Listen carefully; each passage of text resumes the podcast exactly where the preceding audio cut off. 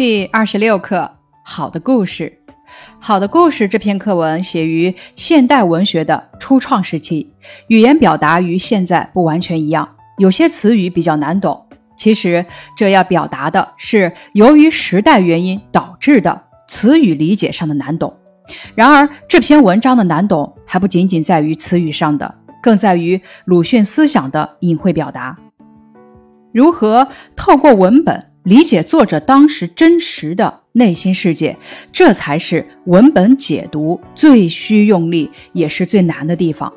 好的故事其实不仅仅是一个梦境，还更像是一个隐喻。这篇课文的高难度在于，作者写出了一种近乎无视的悲哀和近似美好的悲哀。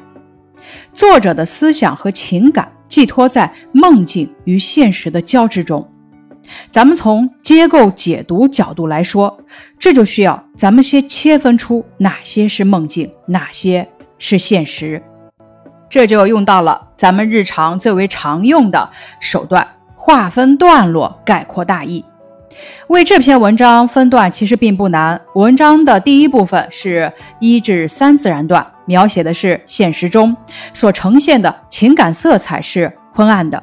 第二部分是四至九自然段，是忆梦之境，重点在第五段的忆之境与第七段的梦之境。这里所呈现的色彩是明亮的。第三部分是十至十二自然段，又回到现实中，所呈现的色彩是昏暗的。咱们把握了文章的结构之后，就需要对每一部分内容的特点进行分析。文章的重点是忆梦之境的描写，那有哪些特点呢？在意志境里，作者运用了列举的手法，把乌桕、星河、野花、鸡、狗众多名词罗列在一起，起到了动态呈现的效果。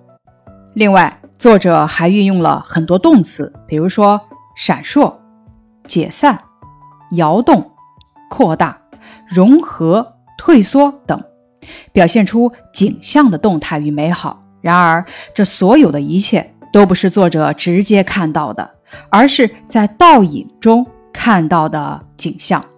梦是虚幻的，而梦中的回忆更是虚幻的。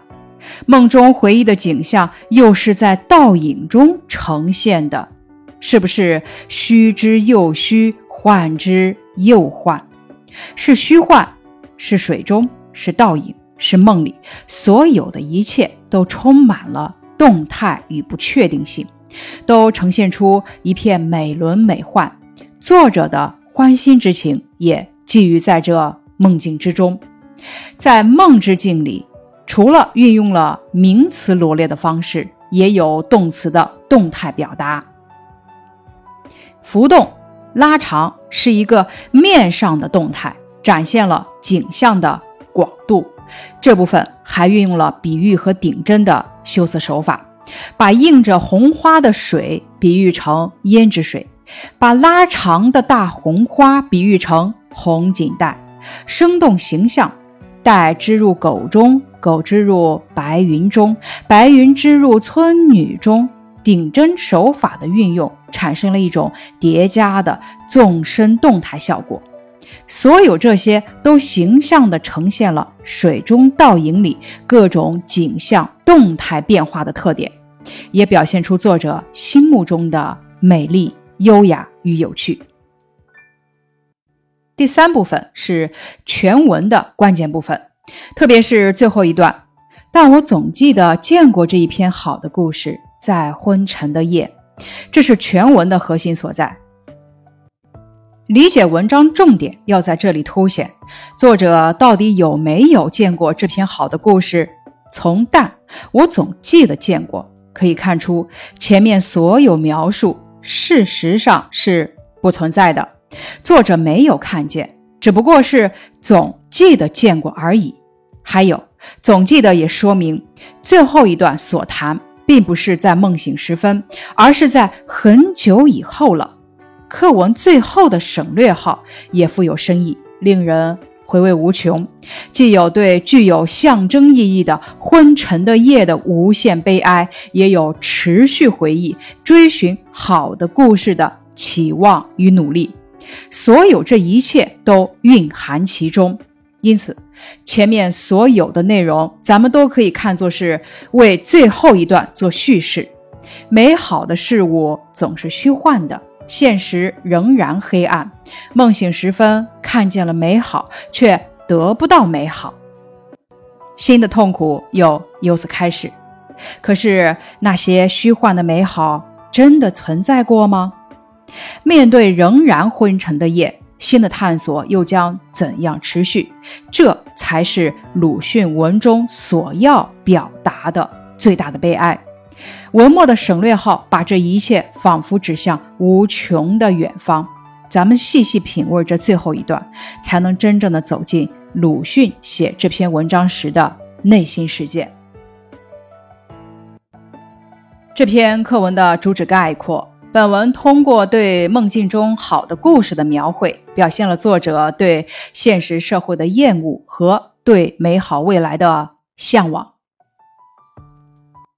下面是课文中的写法借鉴，咱们先看课文中的范例展示。灯火渐渐的缩小了，在预告石油的已经不多，石油又不是老牌，早熏的灯罩很灰暗。鞭炮的反响在四近，烟草的烟雾在身边，是昏沉的夜。但我总记得见过这一篇好的故事，在昏沉的夜。这里主要运用了对比的写法，开头和结尾都写到了昏沉的夜，形成呼应，营造出了一种昏沉悲凉的氛围，反映了作者低沉消极的情绪。中间描绘了美丽。优雅有趣的梦境，反映出作者开朗的心境。两种截然不同的情调和情绪形成了鲜明的对比，给读者以强烈的冲击。那什么是对比手法呢？对比手法是文学创作中常用的一种表现手法，是把对立的意思或事物，或者把事物的两个方面放在一起做比较。让读者在比较中分清好坏，辨别是非。运用这种手法，有利于充分显示事物的矛盾，突出被表现事物的本质特征，加强文章的艺术效果和感染力。